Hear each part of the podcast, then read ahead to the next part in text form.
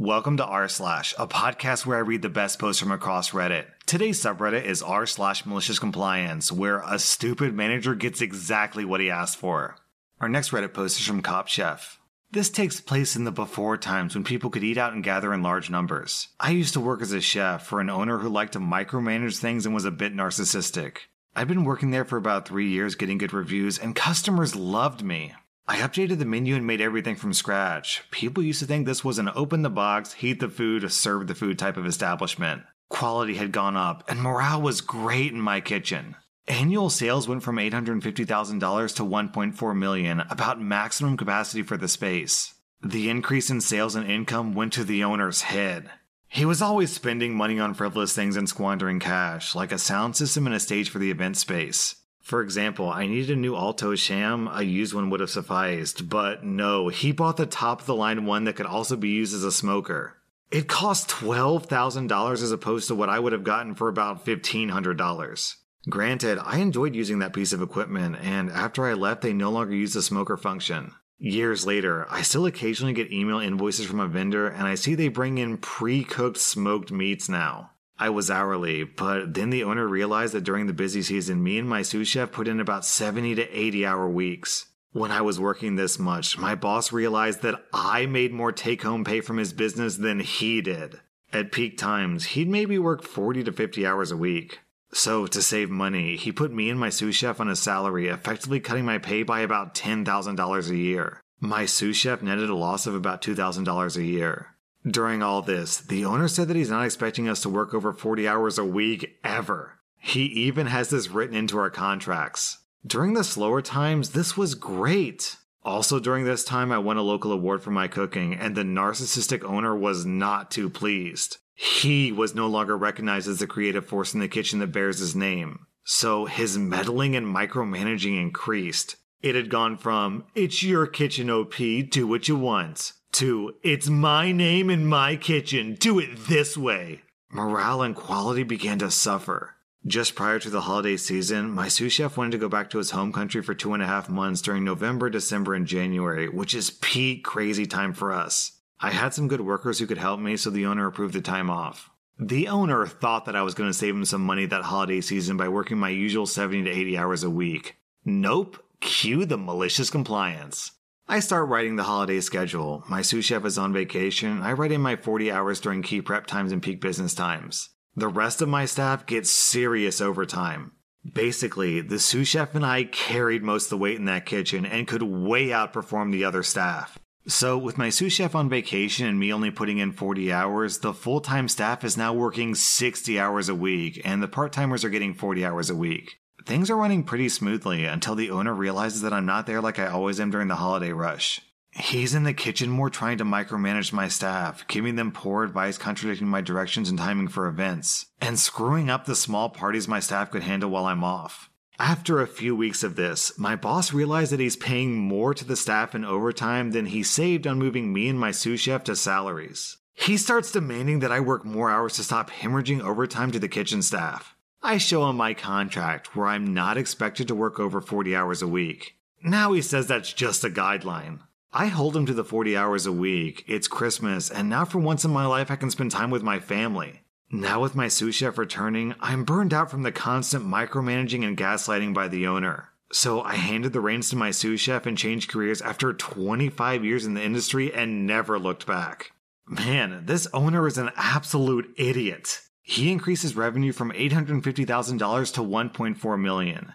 That's a yearly increase in revenue of $550,000. Instead of pissing off his star chef, what he should have done was take 100k from that profit and hire a manager. Then he wouldn't have to come in 40 to 50 hours a week to manage the business. Then you take the remaining 400k, use it as a down payment to buy a new restaurant and build another business. Then eventually you'd have two restaurants making 500k a year, and bam, you're making a million bucks a year. But no, instead, this idiot decides to micromanage and penny pinch his way into a failed business model. Our next Reddit post is from Hungry Ad. When I was doing my articles at a small law firm, I was the go to person for everything at the office setting up computers, buying stationery, paying bills, going to court, seeing clients, etc. After being admitted as an attorney, I continued doing all this because the secretary only did about 20% of what a secretary would usually do and refused to do anything else. My boss does some shady business. He doesn't pay taxes, so he couldn't just fire her for fear of her ratting him out. He also never disciplined her. We're not in the US. Since we work from my boss's mother's house, the secretary also spent about half her day just chatting with his mother, and they became fast friends.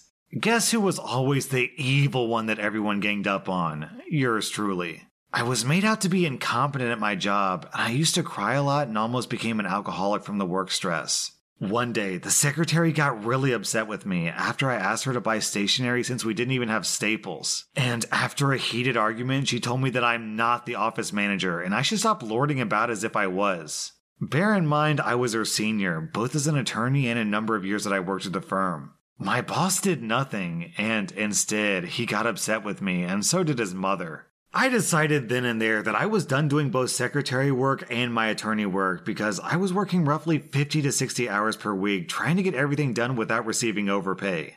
The unemployment rate in my country is about 30%, and in the legal field, the supply of lawyers far exceeds demand.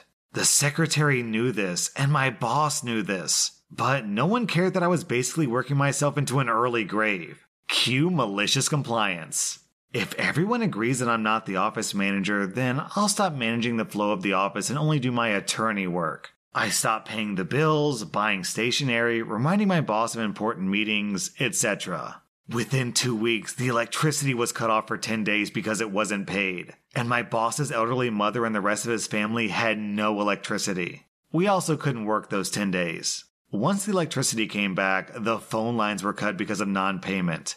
We, again, couldn't work. The mail piled up and there was no stationery. We couldn't even service court documents because our service providers cut us off. This went on for weeks. I simply worked around the issues and sorted my life out. For example, when the Wi Fi was off, I used my cell phone to hotspot my laptop without telling anyone. In the end, my boss and his mother begged me to do what I used to do, but I refused. Since I was focusing more on my billable hours, my fees increased and my pay increased as well.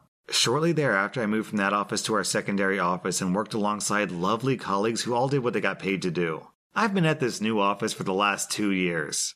It's my personal belief that if every single employee in those multi billion dollar companies only did what they were paid to do, then those companies would go bankrupt in a matter of months. Our next Reddit post is from Meowschwitz in there. A client walks into the office and asks for a contract review. He then hands over an HOA contract.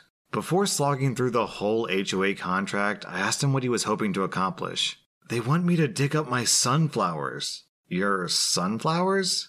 Yeah, I planted a row of sunflowers outside my house.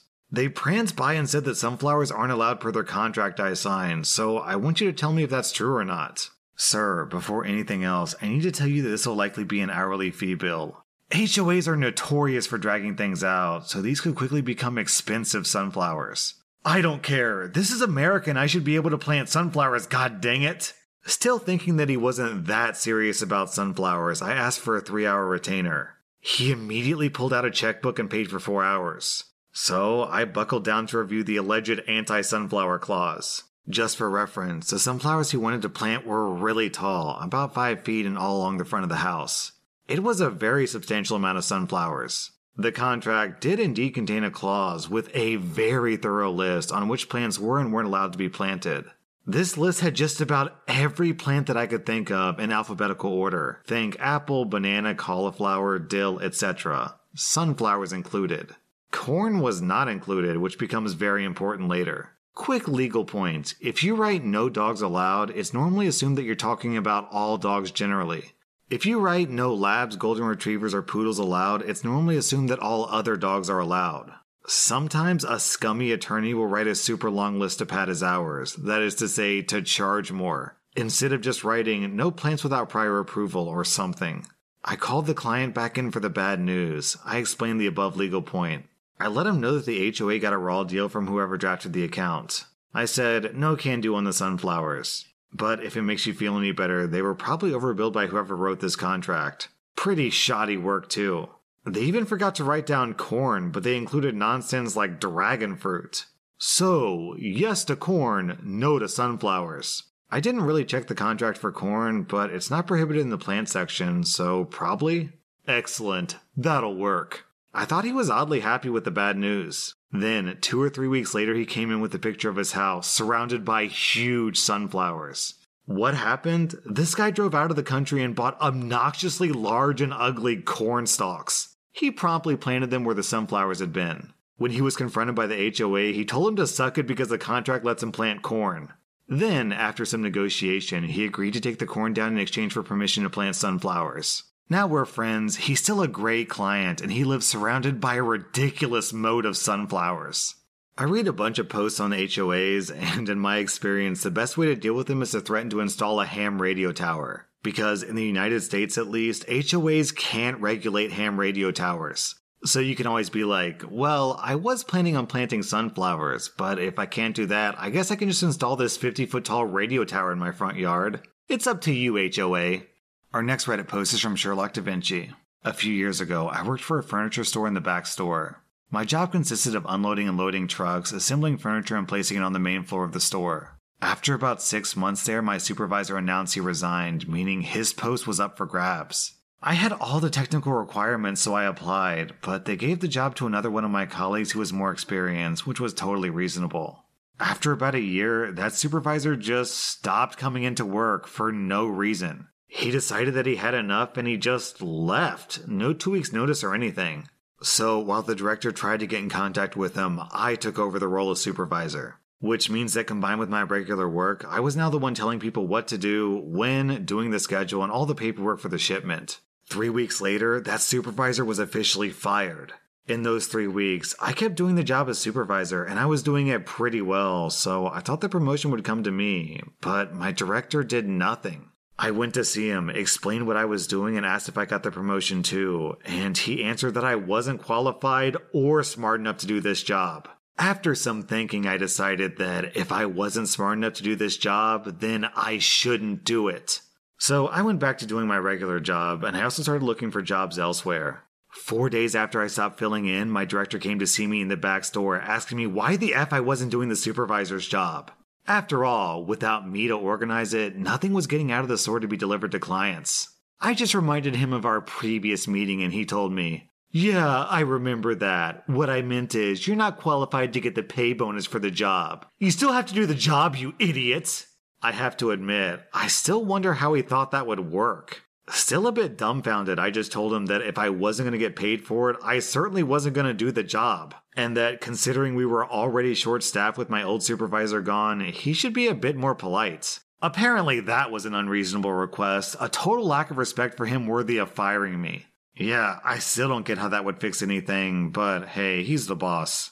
I packed everything and left, knowing that the back store, which needed five people to operate, was now down to three, with the most experienced worker only having four months of experience. It only it only took my boss one day to call me back and telling me, "Maybe I went overboard and perhaps I should arrange a promotion for you." To that I replied that I wouldn't be coming back because I already had a few interviews lined up. I hung up while he was still cussing at me. After a few months at my new job, I heard some surprising news. The store had closed down after two other backstore employees resigned. Gotta admit, it felt good to see my old boss finally get what he deserved. Let me guess, when there were just three people back there, your boss tried to get one person to be the supervisor but didn't promote him. And when that guy quit, he tried to do the same thing with the second employee. Our next Reddit post is from Throwaway. My grandmother on my father's side died in 2007, bless her soul. She owned a house and a lot near the sea. The house wasn't paid in full, and there was still a remaining balance of 5,200 US dollars. That was already a lot of money for us. Because my father's the only son, his older sisters agreed that he should get the house. There was no will. But he should pay the remaining balance. We lived there and renovated the house, and my father did almost 75% of the work. He added two bedrooms, a ceiling, furniture, added another bathroom, tiled the floors, the kitchen sink, and a septic tank. Basically, we just received the bare bones of a house. We paid off the mortgage in 2015, but we didn't receive the title and there was so many excuses. 2016 came around and my dad's nephew visited my parents and told my father that he wants to add a second floor so he and his wife could live there also. My father didn't agree and he called his older sister, his nephew's mom, and asked if that's what she wanted. She said that she just didn't want to get involved. The nephew showed my dad that he had the title to the house. I don't know how he got that. Maybe he used his political background. I'm not sure. My father was furious. He called me and told me what happened. This led to court battles that I'm not going to get into, but in the end, the nephew won. However, there was an agreement that he had to pay my father $7,400. The nephew mailed us a document saying that we should vacate the house after six months. Also, there was a specific line in the document that our lawyer pointed out. We had to repaint the house and we had to leave the house in its original state. Well, guess what? We hired a construction team to demolish the bedroom, bathroom, remove the ceiling, the kitchen sink, the tiled floor, and also the septic tank, leaving it in its original state. We spent about $2,800 including the labor. The cherry on top, we painted the house black inside and red outside with violet dots. It was a huge eyesore. I was bombarded with lots of calls and messages from my aunts and cousins, which I didn't reply to. We went no contact after that. My parents now live in a beautiful farmhouse tending to their small garden. They enjoy morning walks by the lake and just living in a stress free environment. They're planning to adopt a puppy next month. Down in the comments, Vanilla Cookie Monster says exactly what I was thinking. The nephew got the title because one of your aunts gave it to him. The nephew was her son. She was making excuses to hold on to the title until her son retired and returned home. There were no magic lawyers. She was just a lying, deceitful B word. She didn't stay out of it. She set you guys up. She said she wanted to stay out of it to avoid the consequences of her behavior. Good on you for going no contact. Demolition well deserved. Let's not forget, she didn't just wait for her son to retire. She also waited for her brother to pay out the nose for renovations and fix it up for her son. That was r slash malicious compliance. And if you like this content, be sure to follow my podcast because I put out new Reddit podcast episodes every single day.